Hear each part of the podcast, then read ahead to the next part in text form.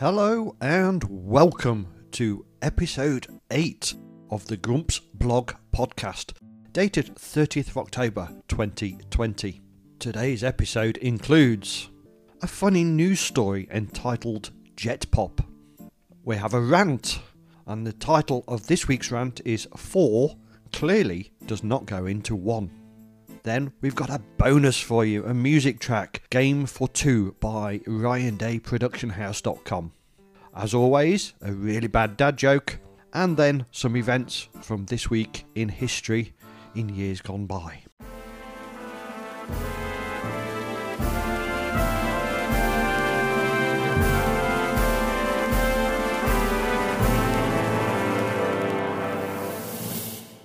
So, first up has to be a silly news story. It would be true to say that I don't watch a lot of TV these days. I rarely have time. However, I did catch a little bit of The Apprentice the other night.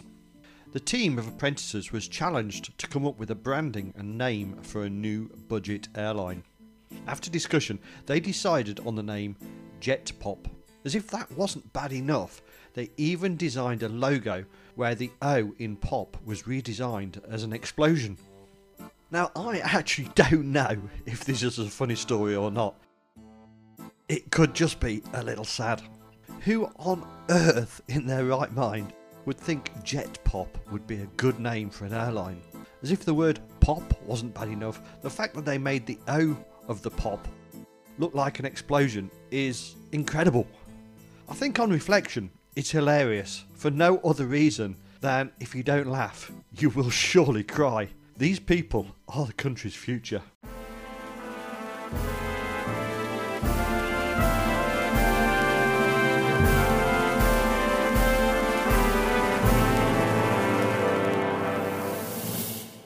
Time for the rant, and this week it really is a rant. It's entitled 4 clearly does not go into 1. Does anyone think that the current situation regarding COVID restrictions is a complete and utter farce? 4 clearly doesn't go into 1. What am I on about, I hear you say? Well, to alleviate your misery and anxiety, I will tell you. The situation with the differing lockdown restrictions in the four countries of our once fantastic United Kingdom. Despite the politicians making statements that they would attempt to closely align, and despite the World Health Organization saying that it's too late for lockdowns, each of the four countries are implementing wildly different lockdown rules. If this is their idea of clear and simple messaging, then they clearly don't need the great British press to help confuse the issue although I suspect the press will continue their games. Whether you support devolution or not, there can be no greater example of it not working. Even within England, the government and local authorities are not working the same. Why is each and every Tier 3 proposal a negotiation? It's utter madness. In the area that I reside, the negotiations are taking place, and they're taking so long we have gone down eight places in the COVID league table at the time of writing. Give it another week and we won't need to go up to tier 3. Oh, wait.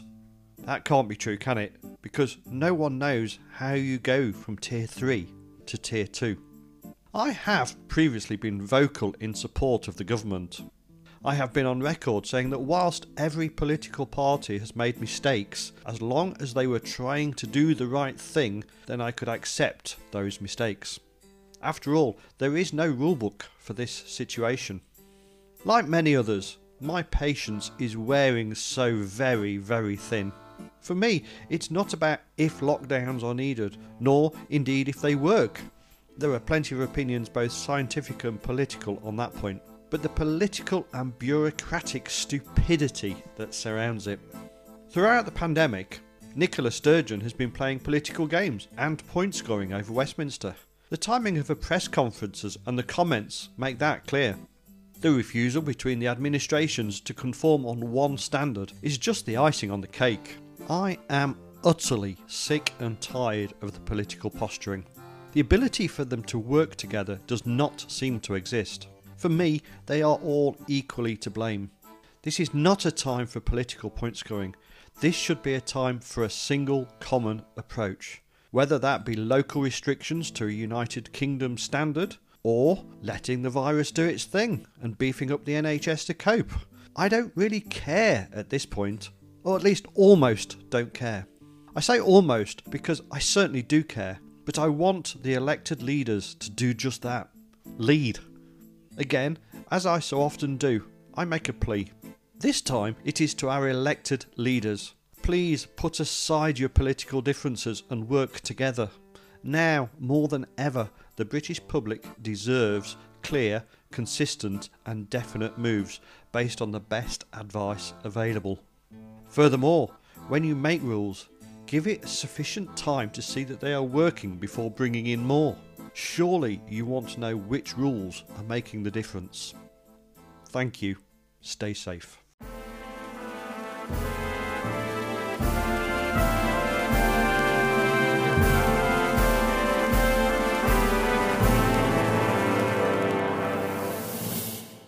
Now it's time for a little bonus music feature.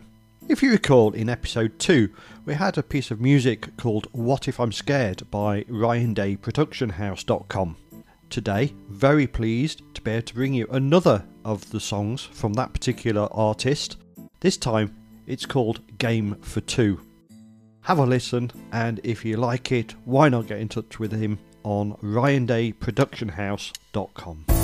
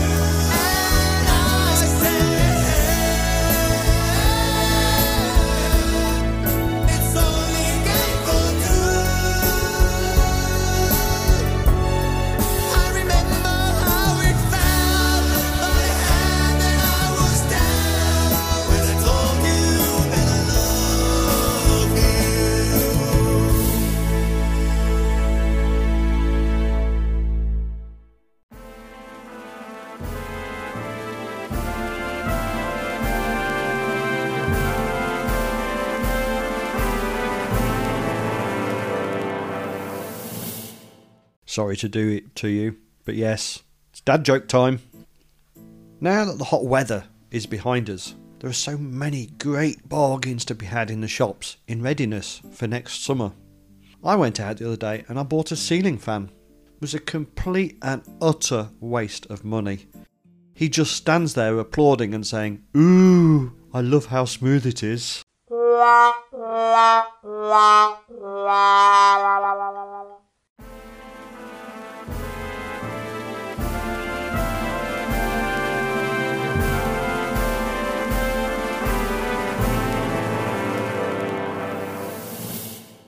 Now it's time to look back at the week gone by in years gone by. Going to pick a couple of days, and the first one is the 26th of October. In 2017, Jacinda Ardern is sworn in as Prime Minister of New Zealand, becoming the world's youngest female head of government.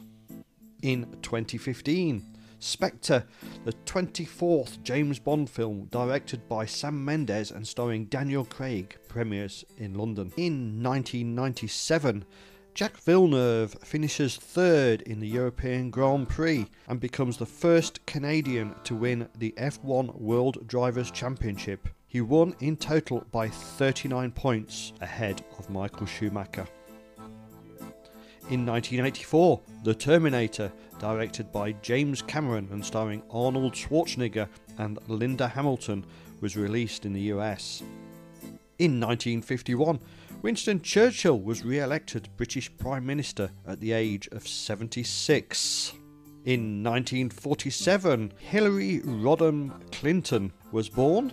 She was the US First Lady from 1993 to 2001 and Senator for New York 2001 to 2009, Secretary of State 2009 to 13, and a 2016 Democratic presidential nominee. She was born in Chicago, Illinois. In 1919, Edward Elgar's Cello Concerto in E minor, Op 85, premiered in Queen's Hall, London. In 1918, Cecil Chubb gives prehistoric monument Stonehenge to the British nation. In 1916, Francois Mitterrand, the 21st President of France, was born in Jarnac, France. He was the longest serving President of France. In 1914, the birth of Jackie Coogan, the American actor ad- for, uh, famous for the Addams Family, The Kid, and Oliver Twist, was born in Los Angeles, California. 139 years ago from now, the gunfight at the OK Corral, the most famous shootout in the Wild West, occurs between lawmen, including Wyatt Earp and the Cowboys, with Tom and Frank McLaury and Billy Clanton being killed. Let's move on to the 28th of October. And in 1971, John Lennon and Yoko Ono record Happy Xmas, War is Over in New York. In 1967, the birth of Julia Roberts, the American actress, famous for Mystic Pizza and Pretty Woman, was born in Georgia. In 1955, Bill Gates was born, the American businessman and billionaire, and founder of and CEO of Microsoft, and the richest person in the world, was born in Seattle, Washington. 127 years ago, Tchaikovsky conducts his first performance of his Symphony No. 6 in B minor, Pathetique. 189 years ago, Michael Faraday demonstrates his dynamo invention, an electrical generator. And 528 years ago, Christopher Columbus sights Cuba and claims it for Spain under the name Juana. I'm feeling a little generous, so let's go for another date. 30th of October. In 1960, Diego Maradona, the Argentine soccer forward, World Cup captain in 1986 with 91 caps, was born in Buenos Aires, Argentina. And 37 years later, in 1997, he, reca- he announces his retirement from football. In 1987, Faith, the debut album by George Michael, was released. In 1981, Ivanka Trump, the American businesswoman and daughter of Donald Trump, was born in New York. In 1973, the Bosphorus Bridge in Istanbul, Turkey is completed, connecting the continents of Europe and Asia over the Bosphorus for the first time. In 1952, Clarence Birdseye sells his first frozen peas. In 1938, a radio broadcast of H.G. Wells' The War of the Worlds, narrated by Orson Welles, allegedly causes a mass panic.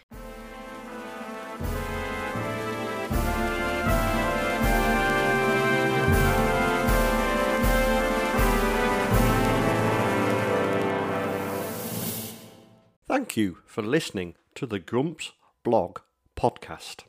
Of course, you can always visit us at www.thegrumps.co.uk to find out more. You can also see what we're up to on Twitter at the Grumps blog or on Facebook at facebook.com forward slash the Grumps blog. Share, share alike. We'll be back very soon. Thank you for your ears.